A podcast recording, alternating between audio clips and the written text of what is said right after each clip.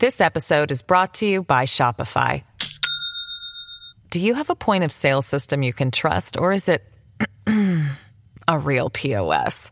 You need Shopify for retail. From accepting payments to managing inventory, Shopify POS has everything you need to sell in person. Go to shopify.com slash system, all lowercase, to take your retail business to the next level today. That's shopify.com slash system. Warning the following podcast is not suitable for all audiences. We go into great detail with every case that we cover and do our best to bring viewers even deeper into the stories by utilizing disturbing audio and sound effects. Trigger warnings from the stories we cover may include violence, rape, murder, and offenses against children. This podcast is not for everyone. You have been warned.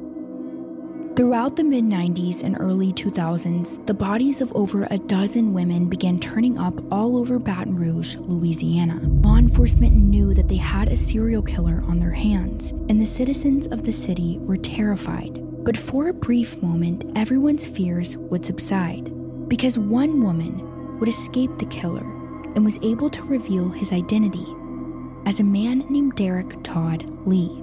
DNA would connect him to seven different murders. And with Lee behind bars, the people of Louisiana could finally rest easy. Or so they thought. After Lee's arrest, the bodies of women continued to show up across the city. In fact, investigators later discovered that within this 10 year period, there were five different serial killers operating in Baton Rouge. But one in particular was especially heinous. He was abducting women, strangling them, cutting off their limbs, eating their body parts, sexually assaulting their corpses, and dumping their bodies in fields. The killer was unassuming. A man who, if passed on the street, you wouldn't give a second glance. A man with no criminal history and a terribly dark secret. This is the story of the Baton Rouge serial killer, Sean Vincent Gillis. I'm Courtney Shannon. And I'm Colin Browen. And you're listening to Murder in America.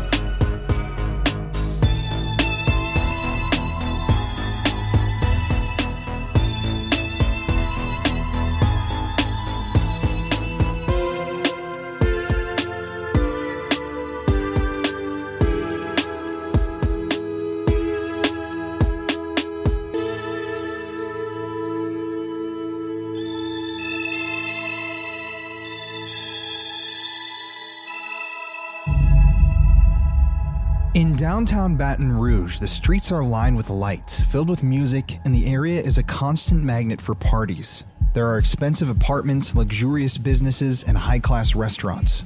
Living down there is the city life, a lifestyle that many people love and adore. And in the late 1990s and early 2000s, it was a place where many people liked to go, to let loose, a place to head down to and enjoy your weekend.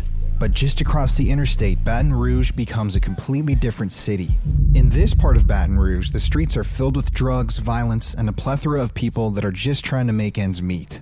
As it got closer and closer to the new millennium, the late 90s, many of the local prostitutes who worked those very streets began to notice that friends of theirs were going missing. Their friends had gotten into a car hoping to make enough money for the night to provide for their families, but they were never seen again. Friends and family of these missing sex workers at the time reported them missing, but of course, law enforcement doesn't pay much attention.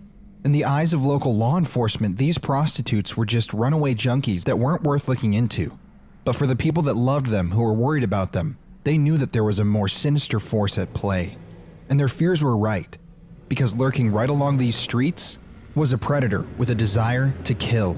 In the early hours of January 4th, 1999, this predator would find a victim 30 year old Catherine Hall. Catherine was a petite woman with a vibrant personality, and she wasn't new to the streets.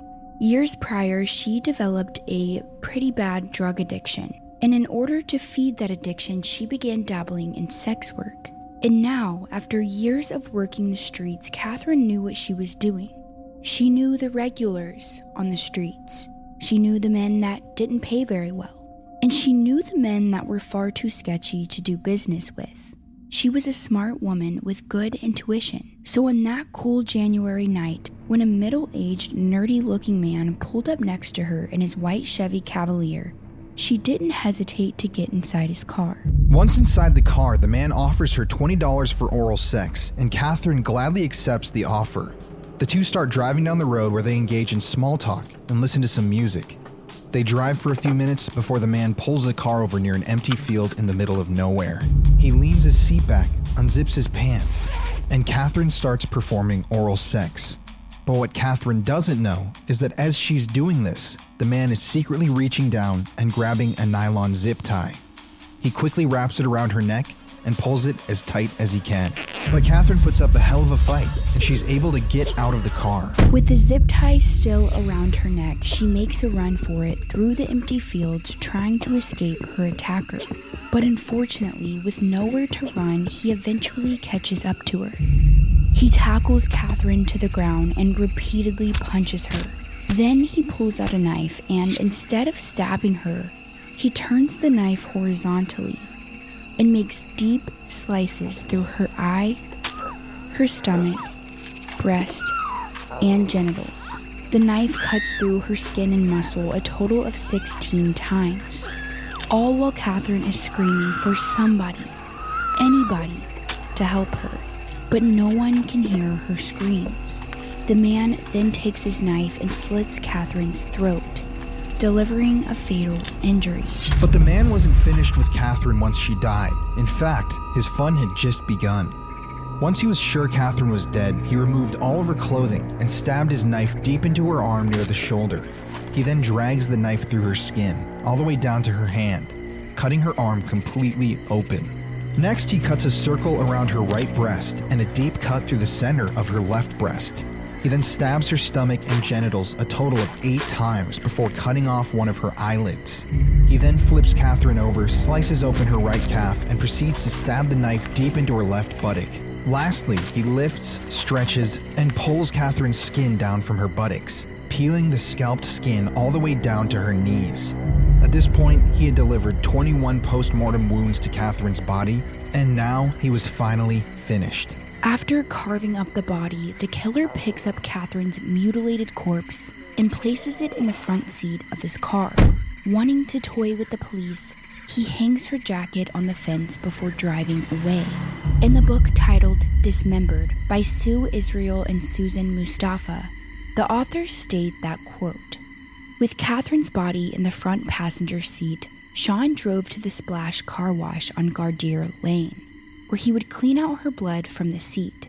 After he had checked the exterior, he pulled her from the car and laid her on the ground in plain sight while he scrubbed the inside of the vehicle. No one noticed. Hours later, in the field where Catherine was murdered, the property owner on a routine check of their land noticed Catherine's jacket and the discarded nylon zip tie. He reached into the pockets of the jacket and discovered a food stamp bearing the name Catherine Hall. Going with his gut feeling that something about this discovery just wasn't right, the property owner then decided to call the police. Dispatch took down the information, but they didn't really think much of it. A few hours later, across town, a man named Herbert Jones was busy squirrel hunting in a rural area. And as he was walking down this dead end road, looking for squirrels, something else caught his eye. Just below the bright yellow sign that read Dead End lay the mutilated, nude body of a young black woman. Law enforcement quickly get to the scene at the dead end road and begin processing their crime scene. They notice that there are no clothes on or around the body and barely any blood, leading them to believe that their victim had been dumped here. The killing and mutilation had to have taken place at a different location. Authorities found it especially disturbing that the killer had placed the corpse directly beneath the dead end sign.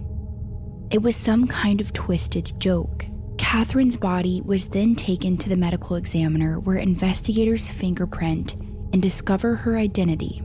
They are then able to connect the corpse to the jacket and zip tie that were found on the property across town.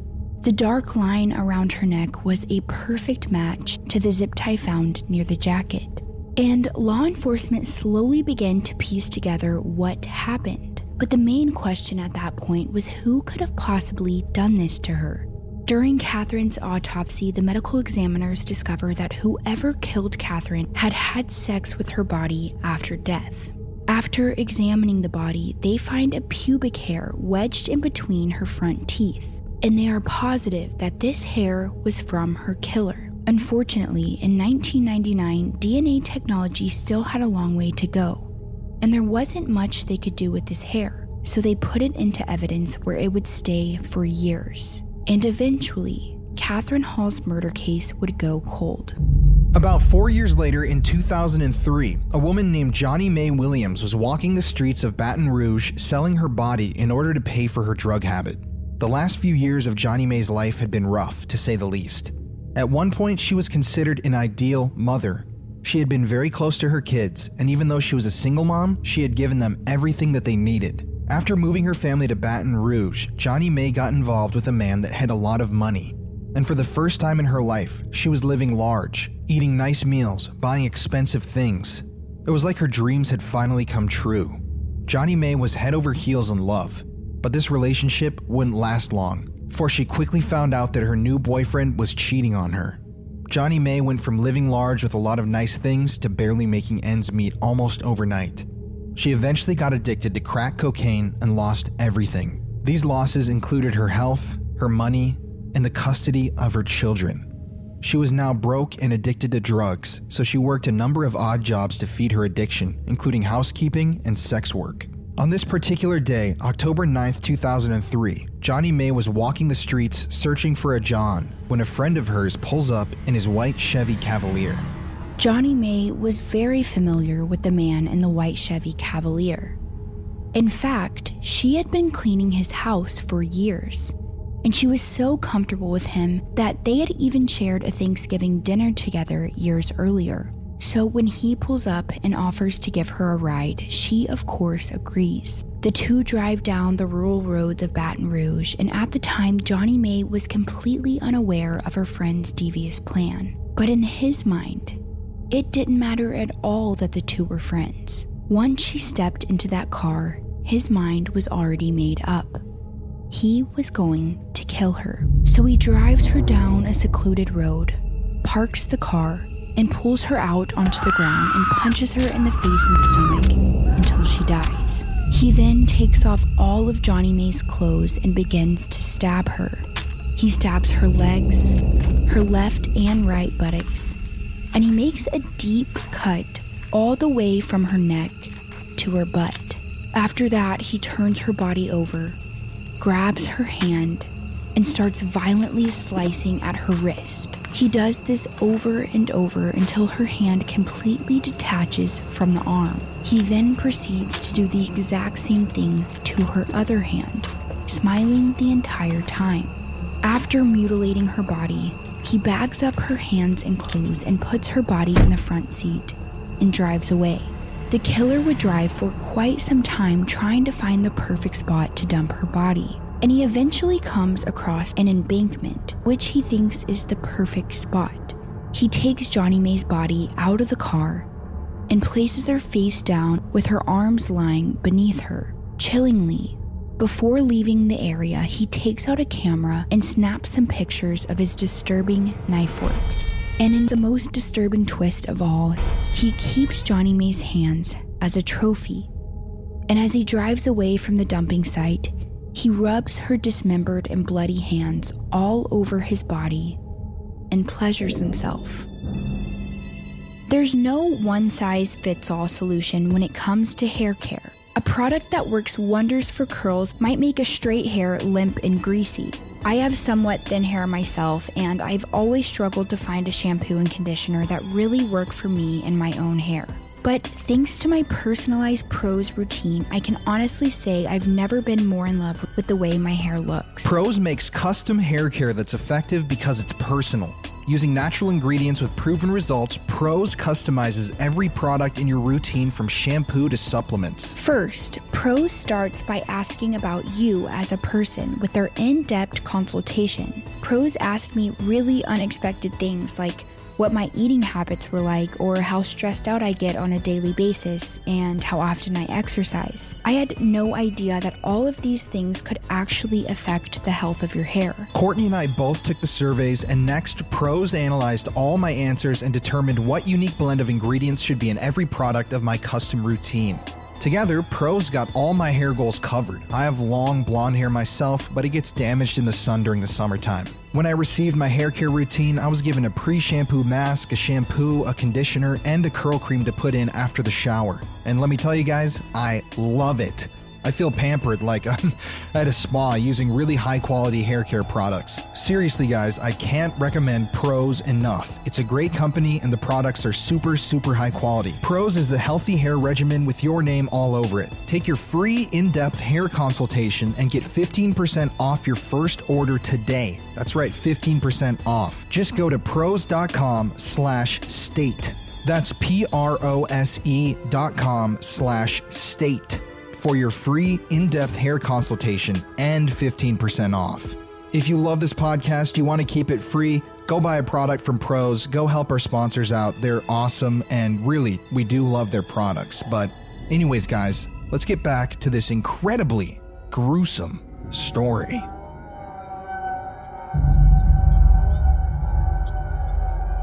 Johnny Mae Williams' corpse would be discovered shortly after her murder by a young kid searching for his lost dog. The boy came across Johnny's mangled corpse in the woods and immediately ran back home to tell his parents. At first, his parents didn't believe him, but when they went out to the embankment to look for themselves, they discovered that, indeed, there was a dead body out in the woods. When law enforcement arrives on scene, they see that the woman is missing her hands and they can't seem to find them anywhere around her body. When they take the corpse to the medical examiner, they find out that it was none other than 45 year old Johnny Mae Williams. And on her body, once again, investigators discovered a single hair belonging to a Caucasian male, very similar to the hair found on the previous dead end road victim, Catherine Hall.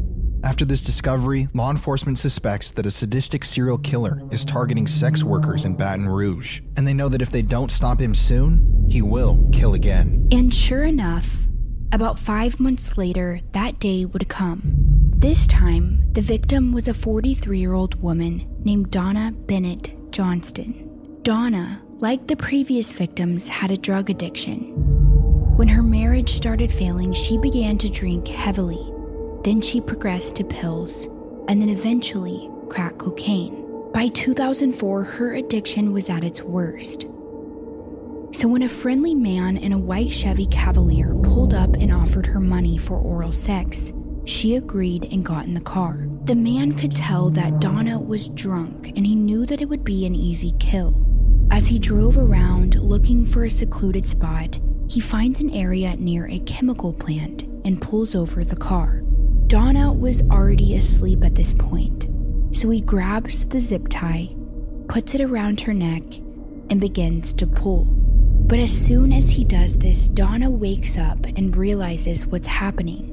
So she pulls the zip tie off and runs as fast as she can through the open field. Her attacker eventually catches up to her, puts the zip tie around her neck, and right before she dies, Donna whispers, I can't breathe. Once she's dead, the killer whips out his camera, takes pictures of her body, undresses her, takes off her wig and dental plate, and begins sawing off her arm. As he's doing this, he realizes that she has a blue butterfly tattoo that would make for a great trophy, so he takes his knife and cuts a circle around the butterfly, peels the skin off of the body, and sets it aside for later. Then he examines her breasts and cuts off both of her nipples. He holds the nipples in his hands for a moment, studying them, before putting them in his mouth. He sucks on them for a while, then chews and swallows.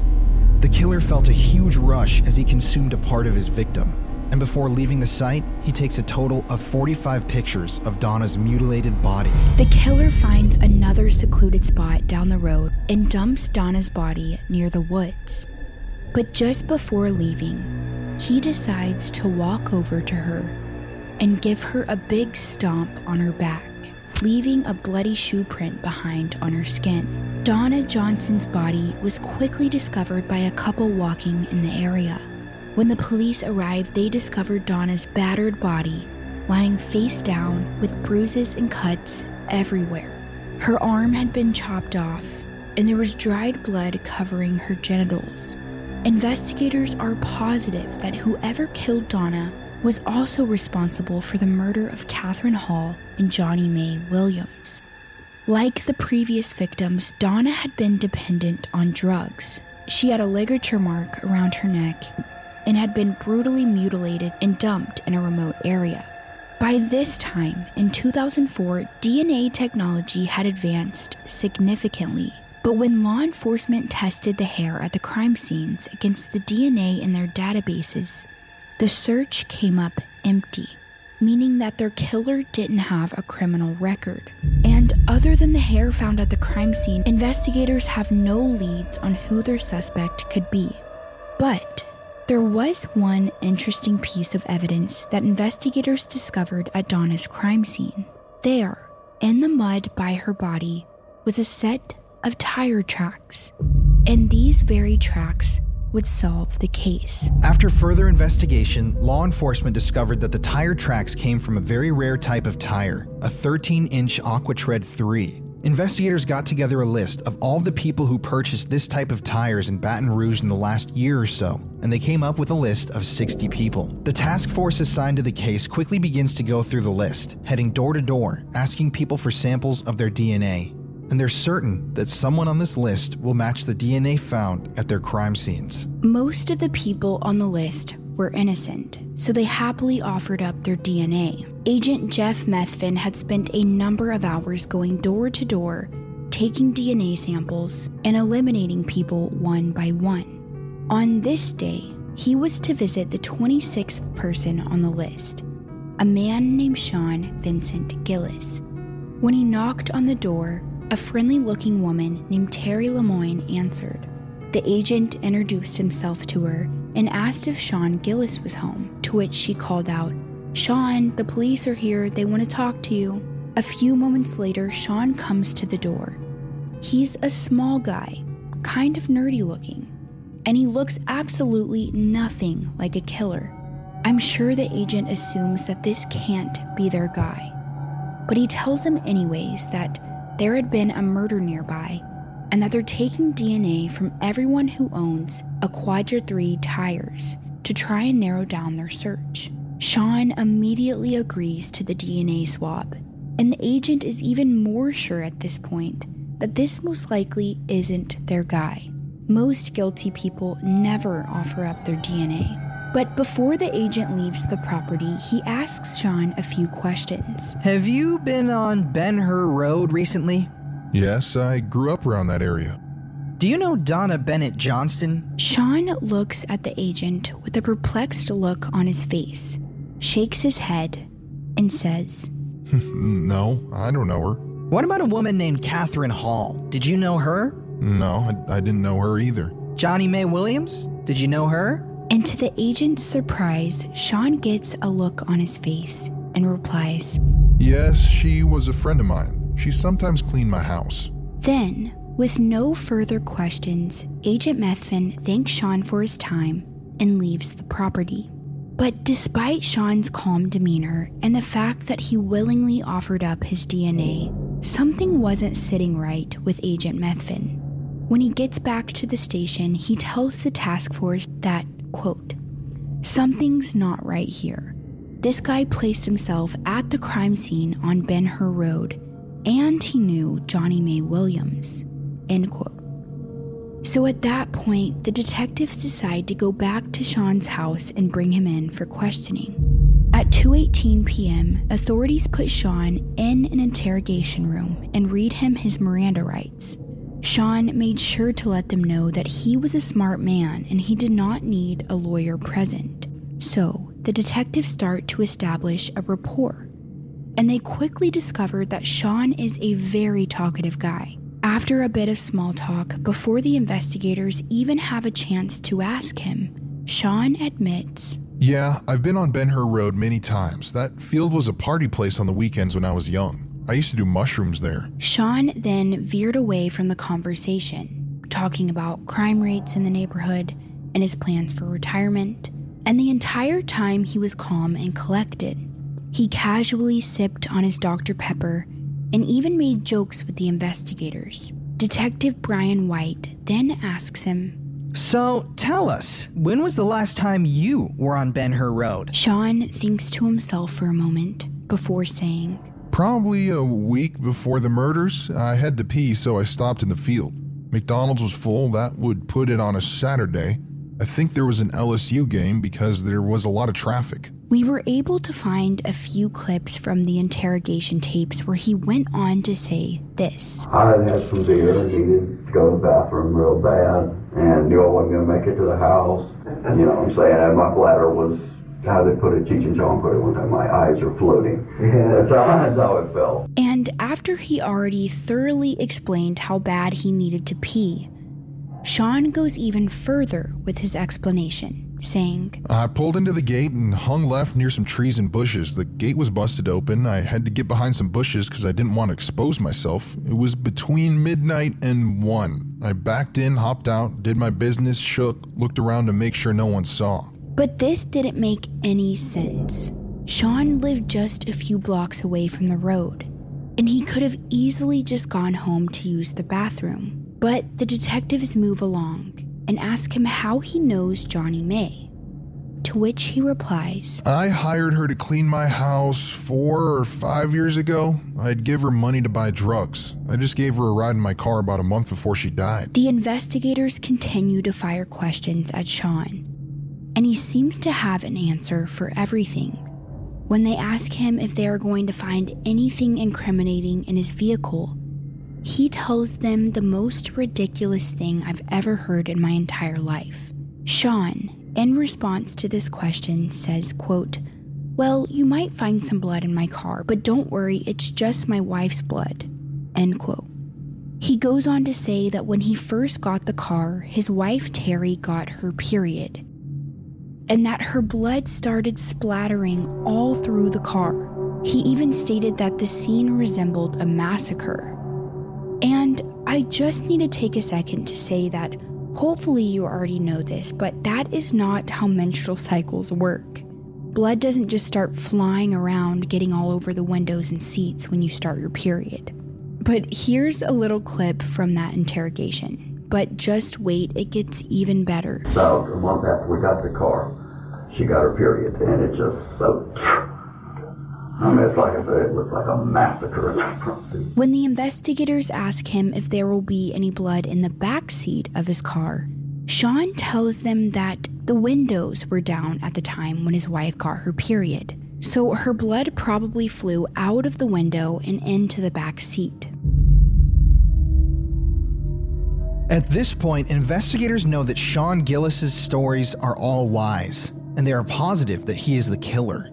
But without a confession, they can't arrest him. As for the DNA testing, it usually takes a while to get the results back, so until then, they had to let him go. But law enforcement kept tight surveillance on Sean. When he arrives back at his house, his girlfriend Terry is understandably confused.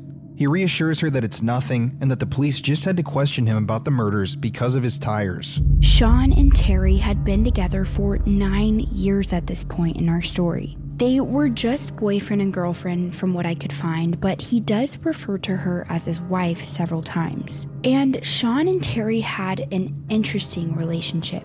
They met through a mutual friend who said that the two would be perfect for each other because they were both obsessed with Star Trek.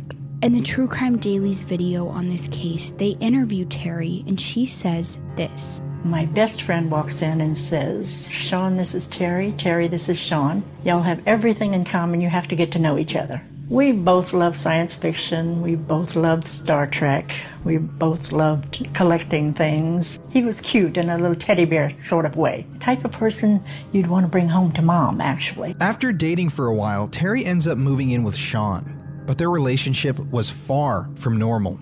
Once again, in True Crime Daily's interview, Terry says this Sean didn't believe in sex. I asked him about it one time, and uh, he told me that he had been taught that it was a nasty thing and that he shouldn't do that. And Terry was right.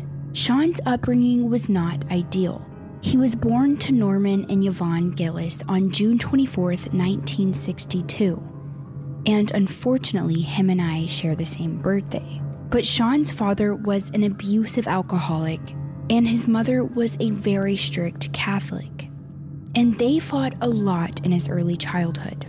In one instance, during an argument, Norman, Sean's father, held a gun to Sean's head when he was just one years old and threatened to kill him. His father ended up leaving the family shortly afterwards and was in and out of mental institutions. And he didn't really play a huge part in Sean's life after that. Yvonne would go on to raise Sean all on her own, doing her best to instill in him her Catholic values which clearly didn't work out too well. When Sean met Terry in the mid 1990s, they were immediately infatuated with each other, but Sean made it clear that he was not interested in having sex. Terry would often try to seduce him, but Sean would refuse. Terry would later find out that Sean had a pretty bad pornography addiction, and she claimed that this was the reason why he didn't like to have sex. Another interesting part of their relationship was that Sean didn't have a job, and the house that the couple lived in was paid for by Sean's mother, so he had a lot of free time. The only thing he had to do every day was bring Terry to and from work.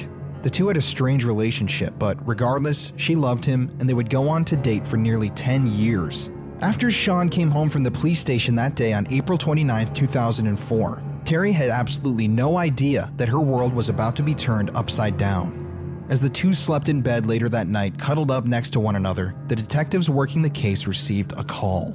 The perpetrator's DNA found on Catherine Hall, Johnny Mae Williams, and Donna Johnston was a perfect match to the DNA sample provided by Sean Vincent Gillis. The task force quickly gathered a SWAT team, and at 1:20 a.m. that night, they broke down the door to Sean's home and placed him under arrest.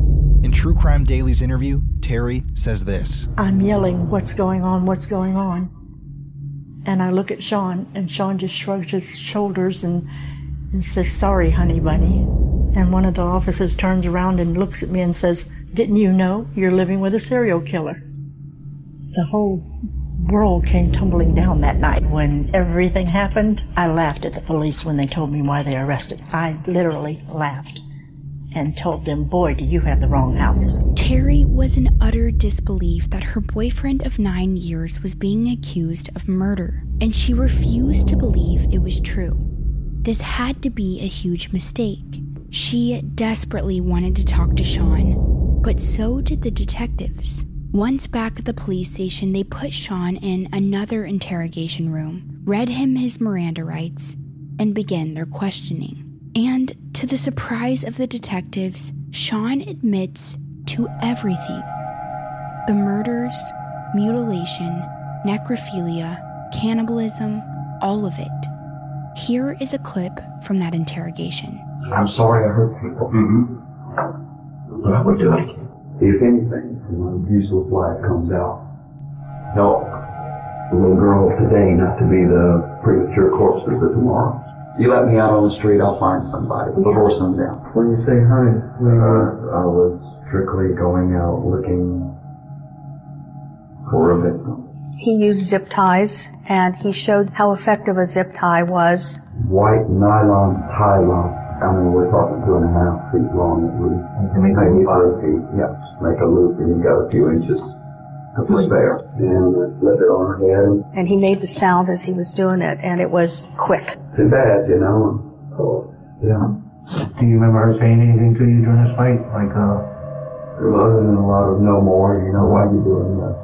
And I really didn't have an answer for her other than, you know, I'm killing you, you know.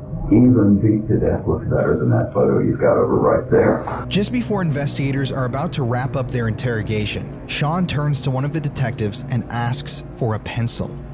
When they hand it to him, Sean begins to write down the names of five women Anne Bryan, Hardee Schmidt, Joyce Williams, Lillian Robinson, and Marilyn Nevels. As the detectives read the names off the list, they are in shock.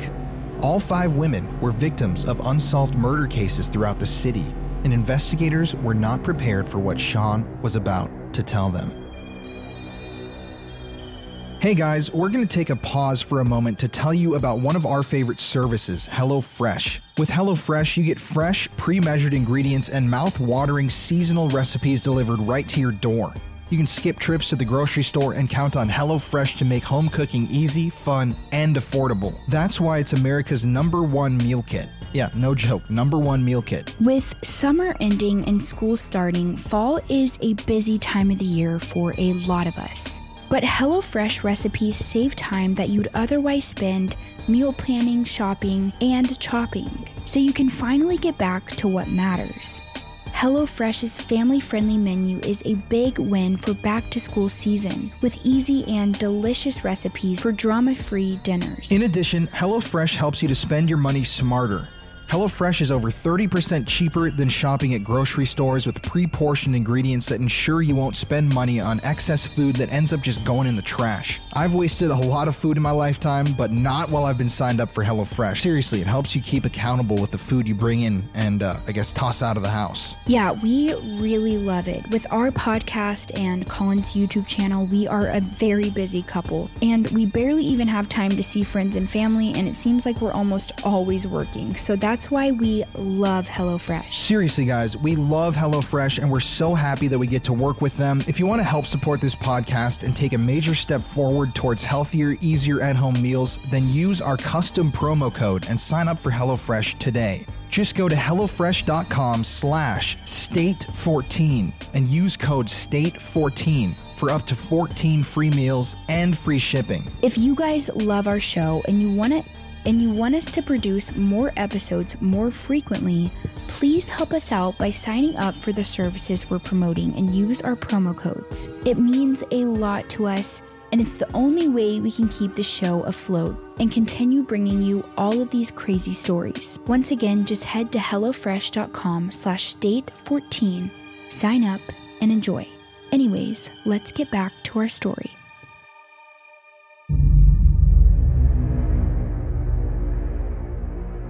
There had been a number of murdered women whose bodies had shown up around Baton Rouge throughout the last decade, and Sean Vincent Gillis had just confessed to eight of those murders. He goes on to tell investigators about his very first kill, 10 years prior in 1994.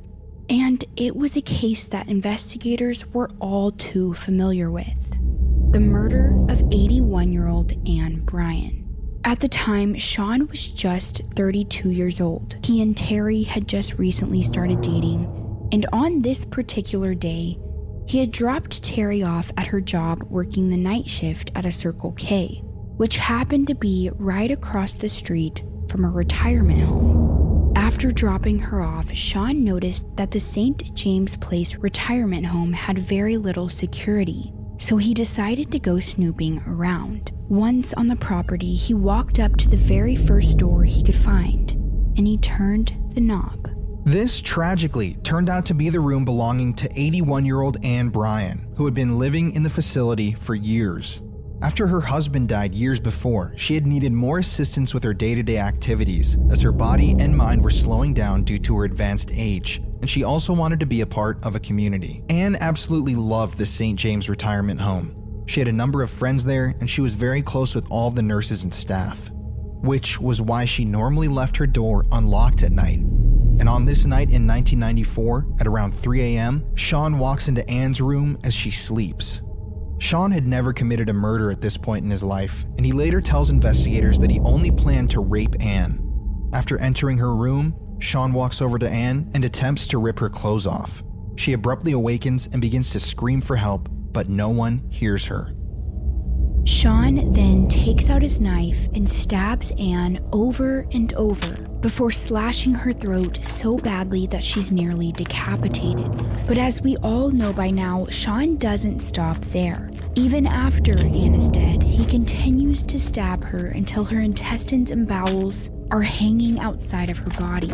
He then cuts off her breast and slices through her face and genitals before quietly leaving the room without anyone noticing. Anne was found the next morning with 47 stab wounds, and the only evidence left behind was a bloody knife print and a shoe print. Because the murder of Anne Bryan was so random, the 81 year old's case would go cold for nearly a decade, leaving her family with nothing but heartache. Sean wouldn't murder his next victim for another five years, but within those years, he often thought back to his first kill. And with time, the urge to kill again grew stronger and stronger. It was in 1999 when he murdered his second victim, Catherine Hall, the very first girl mentioned in our story. And after murdering Catherine, Sean realized that he wasn't going to stop killing. The urge was far too strong. And just five short months later, he would go on to kill his third victim, 52 year old Hardee Schmidt. Hardee was different from Sean's typical victim. She came from money and lived in an upper class middle neighborhood. She had three children and a loving husband of 20 years. Hardee was also very fit for her age and participated in a number of marathons, so jogging was a part of her daily routine. And May 30th, 1999 was a day like any other. She woke up early, put on her running shoes, and started her morning jog. But what she didn't know was that Sean Gillis had been watching her for weeks, studying her routes and routine. And on this day, when he saw her on the road, he pushed the gas pedal all the way to the floor and ran her over. This didn't kill her though. So Sean got out of the car, grabbed his zip ties, and strangled her to death. Sean would later say, quote, I drove with her to the BREC park on Highland. I knew nobody would be there that early in the morning. So I played with her body. I raped her, and then I put her in the trunk and went to pick up Terry. End quote. And Sean was especially obsessed with Hardee. So much so that he left her body in his trunk for a few days. But after a while, the smell of her corpse was beginning to draw unwanted attention.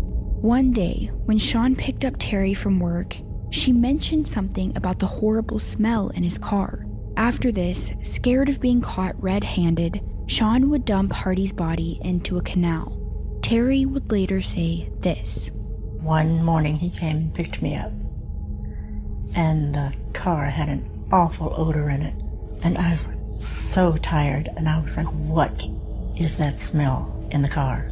And he said he had hit an animal on the way picking me up. Came home, I came inside, went to bed, he went to washing the car. Terry also notices Gillis is racking up a lot of miles on the car. And what's his explanation? Well, I got kind of concerned and wanted to know who he was driving around with. you thought he was cheating. I thought he was. But that's not what he was doing. No. What was he really doing? I found out from the police that he was hunting. Hunting in what sense? Looking basically for someone to kill. The death of Hardee Schmidt shocked the Baton Rouge community. She was a loving and responsible mother who would never leave her husband or children. And as soon as she went missing, people knew that foul play was involved. Her body would be found in the canal the very next day, and everyone was shocked. Unfortunately, her husband would go on to be the prime suspect in her murder until Sean's confession in 2004. Sean loved the attention that Hardee's case got in the media. Because of her affluent status, news stations constantly covered her story, which Sean wasn't used to. He usually chose victims that didn't get any news coverage, and anytime he saw Hardee on the news, Sean would watch it and masturbate. And just six short months after murdering Hardee Schmidt, Sean was ready to kill again. In November of 1999, a 36 year old named Joyce Williams was walking down Highway 19 when Sean passed her in his white Chevy Cavalier. He thought that Joyce had beautiful legs, so he immediately made a U turn and drives by her again, this time stopping to chat. Joyce tells Sean that she was on her way to a friend's house to pick up some drugs. Sean offers her a ride and says he would pay her $10 for oral sex, to which she agrees. Surprisingly, Sean actually did drive her to her friend's house, where she got her drugs and quickly got back into his car. The two drove around for a while, singing along to the radio without a care in the world.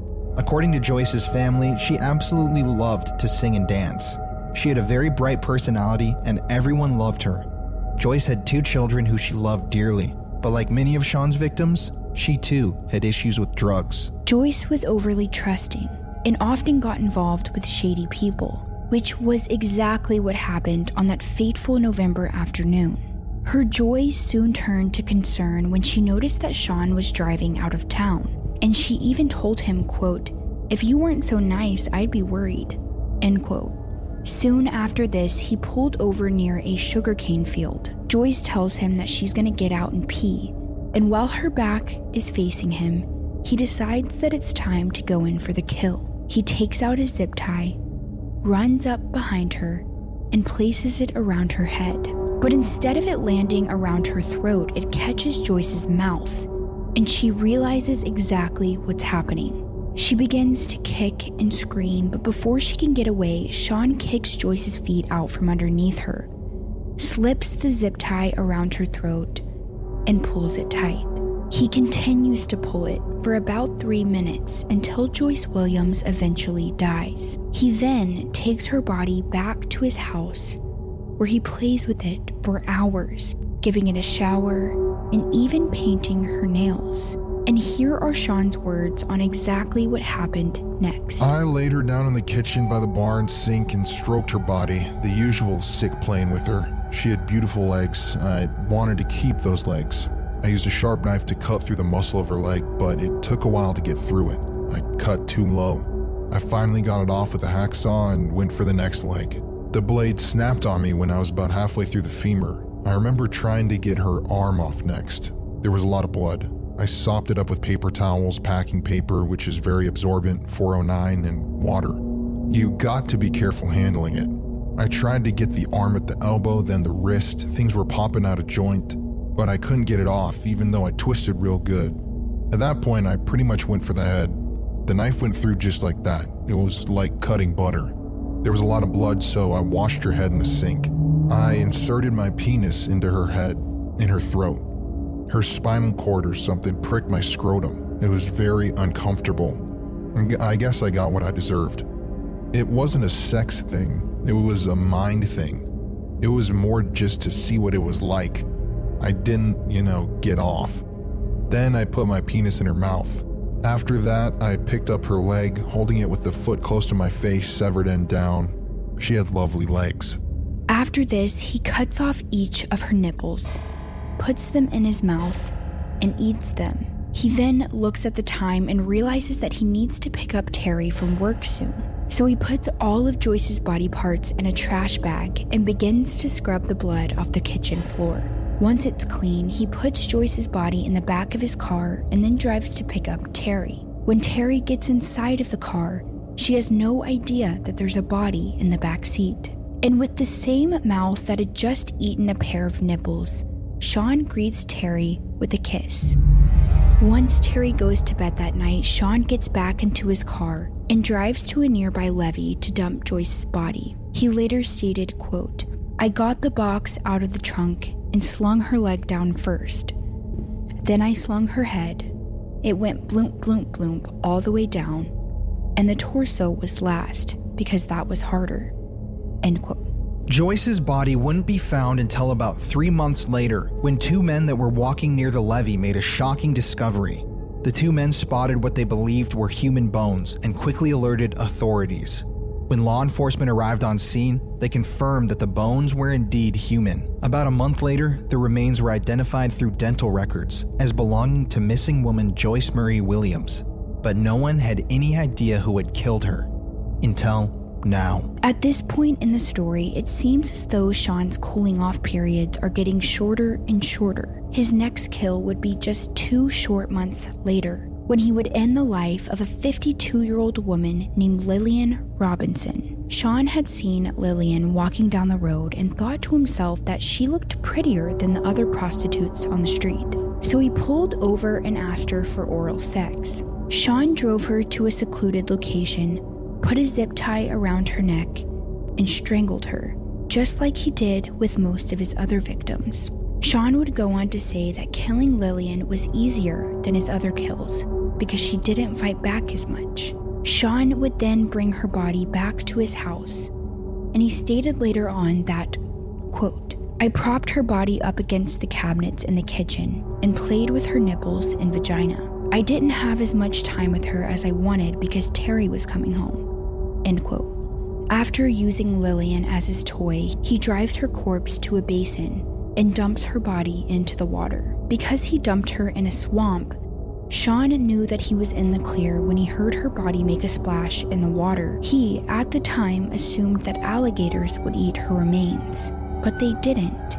And Lillian's body would be discovered weeks later, badly decomposed. And just like with all of the other victims, no one had any idea who was responsible. Sean's next victim would be the last of the five he added to his confession during his interrogation, and she was 38 year old Marilyn Nevels. Sean had seen Marilyn walking one day. The two made eye contact and exchanged a smile, and in that moment, Sean then knew he had to kill her. So he pulls his car over and asks her if she'd be willing to give him oral sex for $10. Marilyn agrees and hops in his car. The two drive down to a secluded area, and when Marilyn starts to perform oral sex, he puts the zip tie around her neck. But this time, the tie wouldn't lock. Marilyn was freaking out at this point, screaming and kicking as hard as she could, so much so that she actually broke Sean's windshield. At this point, Marilyn hops out of the car and makes a run for it, but not far behind her is Sean Gillis, and he was holding some metal rebar. When he reaches Marilyn, Sean beats her over and over and then strangles her to death with a zip tie. He then places her dead body in his car and brings her back to his house, where he sits in the shower with her corpse for a while. Knowing that Terry would be home soon, Sean then takes her body out to the levee where Joyce's body was found and dumps her corpse. Her badly decomposed body would be discovered 11 days later by a man and his dog. But unfortunately, Marilyn didn't have any loved ones. No one reported her missing, and no one was notified when authorities discovered that she had been murdered. So her case would go cold, along with the cases of the many other dead women found around Baton Rouge. After Marilyn Nevels, Sean Gillis wouldn't kill for another three years. His next victims would be Johnny Mae Williams and Donna Johnston, the second and third women we mentioned in her story. And after 10 years and eight murders, Sean Gillis was finally going to be put away. At this point, Terry, Sean's girlfriend, was still in denial that Sean had killed these women. And when she gets a chance to talk to him through the prison's plexiglass, she asks him, Did you really do what they're saying you did? To which he nods his head and replies, Sorry, honey bunny. Terry then left the prison without saying a word to the man that she had spent the last 10 years of her life with. A criminal profiler named Mary Ellen O'Toole would later evaluate Sean, and she learned a lot of disturbing details about him. She said that Sean had been obsessed with necrophilia since he was 10 years old. He had also been having incestuous thoughts about his mother since puberty. Here's a little clip from the confession. Did you think about having sex with her? Yes, of course. She was not an unattractive woman. I don't know. In fact, you see her and meet her now. I thought if she passed away, y'all would find me in. After Sean's arrest, a search warrant was issued for his house and car, and investigators found a lot of evidence, including a pocket knife, a two inch blade, a belt, a machete, two hacksaws, a box cutter, eight large knives, seven saws, one axe, eight different books about infamous serial killers, and of course, those nylon zip ties. They then rip up the flooring in the kitchen and find that the blood of Joyce Williams had soaked beneath the flooring where Sean had dismembered her.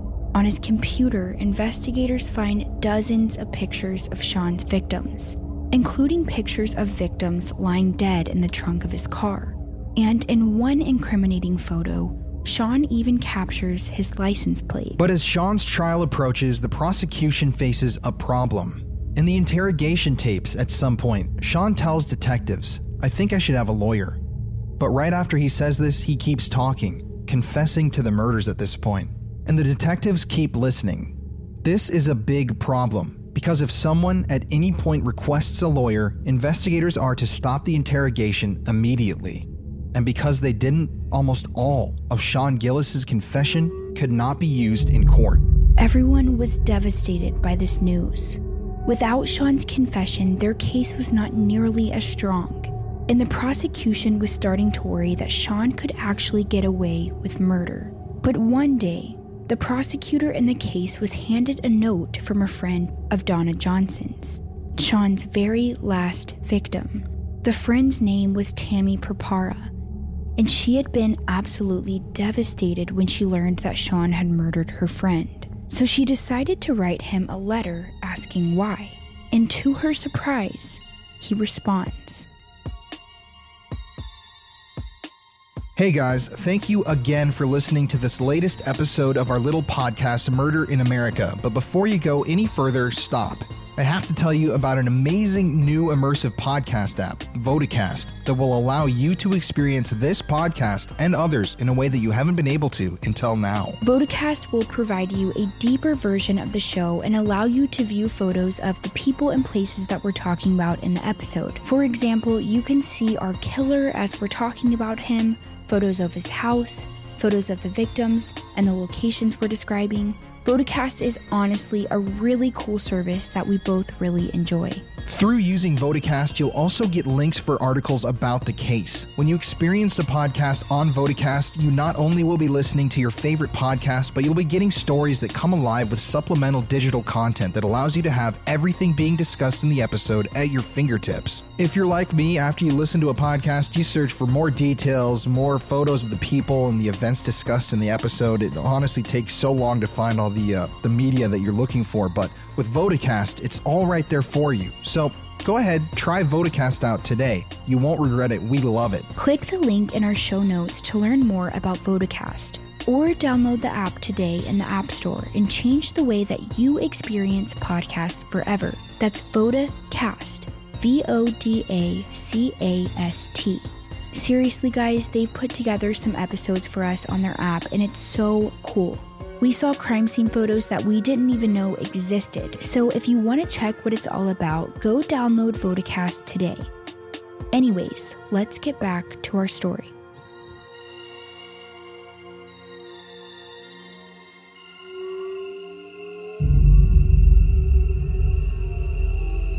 Miss Purpera, first of all, my sincerest condolences on the loss of your friend. I cannot express how beyond sorry I am for murdering Donna. For your own sake, Tammy, you must forgive the sinner, but you may hate the sin. In her last moment, Donna was strangled with a device. She was so drunk it only took about a minute to succumb to unconsciousness and then death. Honestly, her last words were, I can't breathe. Please tell me more about Donna. I think I would have liked her. Yours, oh so beyond sorry, Sean Vincent. There, on that piece of paper, was a written confession from Sean Gillis. A confession that would prove to be a crucial piece of evidence that the prosecution would use at trial. Donna's friend Tammy would unfortunately die of cancer before the trial would ever start, but she played a huge role in helping convict Sean for his crimes. Because on July 21st, 2008, a jury of his peers found Sean Vincent Gillis guilty of first degree murder, and they sentenced him to a life without the possibility of parole. Sean terrorized the streets of Baton Rouge for 10 years, and he preyed on vulnerable women. He specifically targeted women that he believed he could overpower with ease, women he could easily kill, women whose cases were ignored by law enforcement because of their circumstances. And even after their deaths, Sean defiled his victims' corpses, carving them up and taking souvenirs home with him. Sean is still alive to this day in a prison in Louisiana where he continues to suffer and pay for his crimes. Interestingly enough, Terry still lives at the house that she once shared with Sean. The house that Sean brought dead women's bodies back to. The home where Sean cut up and butchered corpses. The house where Sean painted the fingernails of the dead. And chillingly, Terry kept Sean's car. There it sits behind the house, rotting, wasting away in the Baton Rouge heat. Now, obviously, we always like to ask the question on this podcast the dead don't talk, or do they? That house definitely, to us, seems like a place where the dead would talk. It was a place where dead bodies were mutilated, defiled, disrespected, and butchered like animals. And the car that many of these women were killed in, the car that carried all of these bodies and body parts back to the house, sits only feet away out back. But everybody has their own set of beliefs, their own ideas about death and the afterlife. So, we're going to end this podcast with Terry's own words, her own thoughts about living in that house, taken directly from her own mouth. The police told me that he had dismembered one of his victims in the kitchen. We're sitting in the kitchen. That is correct. Where was the the spot? Was it literally right here and Literally right there. I would say in those four four squares right there. Do you ever have feelings when you're standing here at the kitchen sink and think back to the horrible things that happened here? No, that's that would be like thinking of uh, I can't live on this piece of property because there was a war here. It's a building. That's the way I look at it. And the memories of madness aren't confined to the house. Gillis's blood-soaked car, Gillis nicknamed Buffy after the TV show Buffy the Vampire Slayer, still sits rotting in Terry's backyard. You bought this car for Sean. Yes. And what did he end up doing with it? Hunting for women to kill and transporting dead bodies. Do you think you're going to end up selling this to someone who has like a morbid collection of things having to do with serial killers? I have no idea. I've thought of donating the thing. The company that I bought it from, they didn't want it back because they said it was a biohazard. Well, yeah. And I've never bothered myself with it, actually. You still live in the house and you still have the car. Why? The house didn't do anything wrong. I mean, what was left of what he did has been disposed of. It's been taken away. So you don't feel a bad or negative energy in this house? No. Too too much good has happened since. Hey, everybody, it's Colin. And Courtney. Thank you again for listening to another brand new episode of Murder in America. We're so ha- geez, we're so glad to have you guys out there listening. Courtney, you picked this case out. This one is brutal, wasn't it? Oh my gosh, I've literally never heard of such a depraved person in my entire life. I'm surprised I'd never heard of this guy either, but this is a, a sad, sad story. Shout out to all the people that are in Louisiana right now. We hope if you're listening from Louisiana, you're safe in this hurricane. Follow us on Instagram at Murder in America and on Twitter. You can become a patron of our Patreon. We're posting two bonus episodes in the next week, and they're going to be really, really good episodes. But it makes us wonder too the murders, the, the chopping up of the bodies that happened in the house, in the car. And if those spirits, if they could possibly linger, we're wondering now. The dead don't talk. Or do they? Thanks for listening, everybody. See you on the next one.